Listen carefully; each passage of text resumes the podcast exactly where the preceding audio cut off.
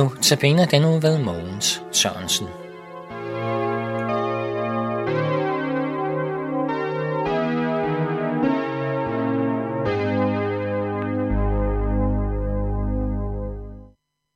Vi i denne uges notabene har temaet Hvem er kirken?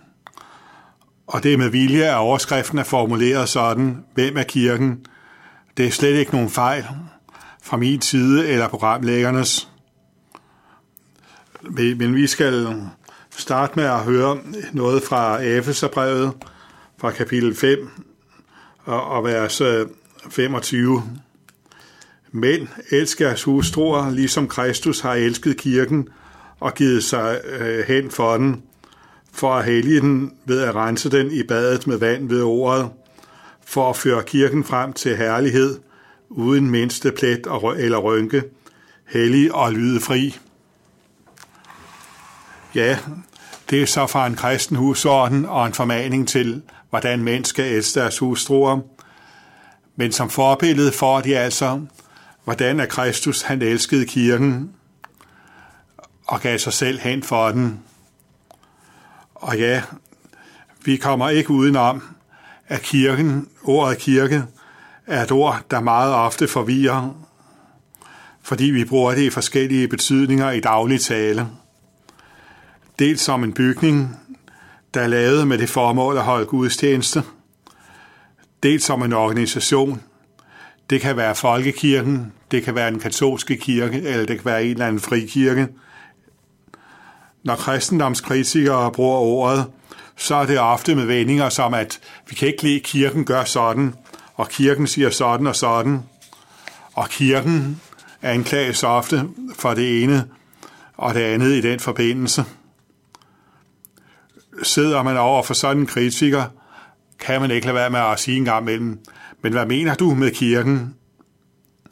En af de almindelige svar er, at man har hørt paven sige, paven sige sådan og sådan, at han der kirken.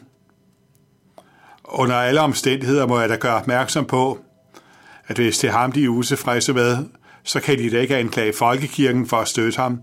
Han blev undsagt allerede i 1536. Men jeg vil gerne, at vi i denne uge kommer tilbage til det væsentlige. Hvordan bruger Bibelen dette ord, kirken? Og derfor er temaet, hvem er kirken? Mange i dagens Danmark vil nok sige hvad. Men som vi hørte her i teksten, så er kirken noget, som, så, så, som er, er, er består af mennesker, som nogen Kristus elskede og rensede. Det er ikke en bygning af stene, men en åndelig bygning, gjort af mennesker. Der er ikke et eneste sted i det nye testamente, hvor kirke bruges om en synlig bygning af træ eller sten, eller begge dele. Kirken er i Bibelen en åndelig størrelse. Den består af mennesker, ja, men vi kan ikke sige, hvor mange. Alle, der tror på Jesus og har ham som deres personlige frelser, er renset i hans blod og ført frem uden plet og rynke i Guds øjne, og er knyttet sammen med ham i et dybt fællesskab, og med det er de også knyttet sammen med andre troende mennesker.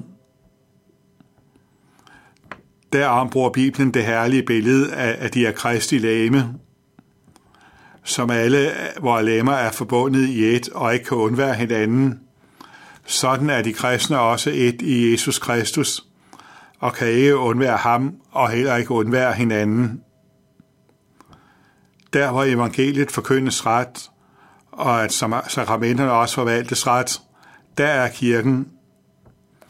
For der vil der også være de sande Guds børn, dem der har taget imod Jesus Kristus som frelser, det betyder ikke, at alle, der sidder og lytter til evangeliet, også virkelig er sande Guds børn.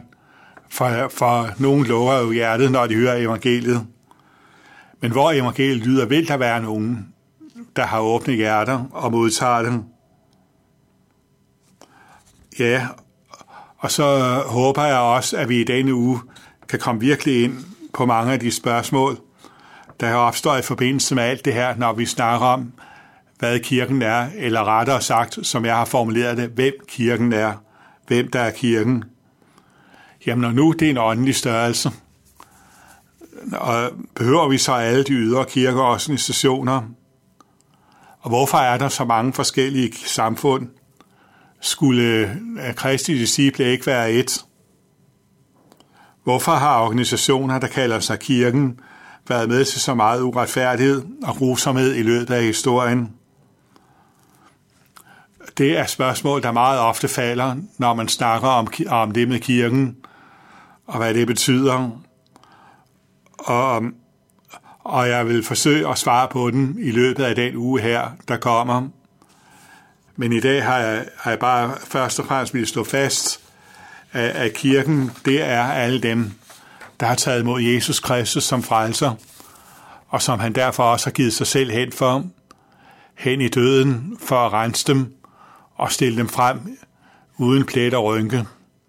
De er stadigvæk søndere, de er stadigvæk øh, øh, de er præget af, at, at de har en gudsvensk natur i sig, men i Guds øjne er de rene og, og, og uden dadel og hører med til hans folk. Lad os bede sammen. Kære Jesus Kristus, tak fordi du gav dig selv hen i døden, og tak fordi, at du øh, vil øh, hengive dig selv. Vi ved jo, at vi ikke har fortjent det, men tak, at vi får lov til at være med i kirken, med i dit samfund, at vi får lov til at, at, at være et lem på dit læme. Vi, vi beder dig om, at du vil velsigne af alt, hvad der gøres for at forkynde evangeliet, også her på radioen og her i Københavnske kirkesamfund. Giv at mange må høre det ord og komme med i dit samfund. Fader vor, du som er i himlene, helliget blive dit navn, komme dit rige. Ske din vilje, som i himlen, således også på jorden – og giv os i dag vores daglige brød, og forlad os vores skyld, som også vi forlader vores skyldnere.